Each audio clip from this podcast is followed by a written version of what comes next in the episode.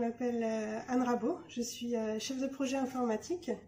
Euh, j'ai une formation ingénieur informatique à la base et j'ai fait ma carrière plutôt dans l'industrie et l'énergie en tant que chef de projet.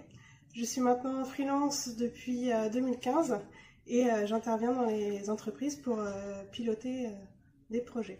Depuis quelques mois, je construis une offre autour du numérique responsable pour inciter les DSI à, prendre en considération euh, l'impact écologique du numérique, à la fois dans leur euh, achat de matériel et dans la conception de leurs services numériques.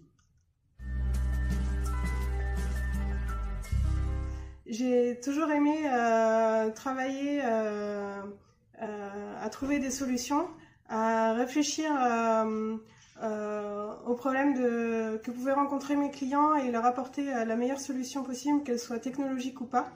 Et, euh, et l'informatique permet d'allier beaucoup de, de, compétences et de travailler dans plein de secteurs différents. Et, et j'en ai vu pas mal au long de ma carrière. Donc c'est aussi pour ça que l'informatique m'intéresse beaucoup. Alors pour moi, c'est un sujet euh, très important. Euh, je suis engagée depuis de nombreuses euh, années sur ce sujet. Et pour moi, les femmes ne doivent pas être laissées de, côté sur tous les sujets technologiques. On voit que le numérique prend de plus en plus de place dans nos sociétés.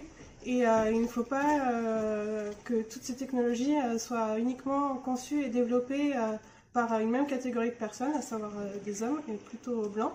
Euh, et, donc il faut aussi euh, euh, apporter une diversité de points de vue et une, diversité de modes de pensée, donc notamment sur l'IA, sur toutes les nouvelles technologies. On voit que les biais de notre société sont reproduits et amplifiés.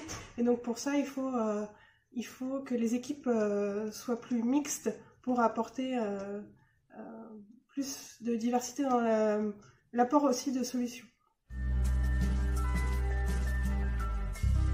Que j'ai envie d'allier aujourd'hui, c'est euh, à la fois euh, la mixité, euh, l'écologie et la technologie. Je ne pense pas que les trois soient incompatibles.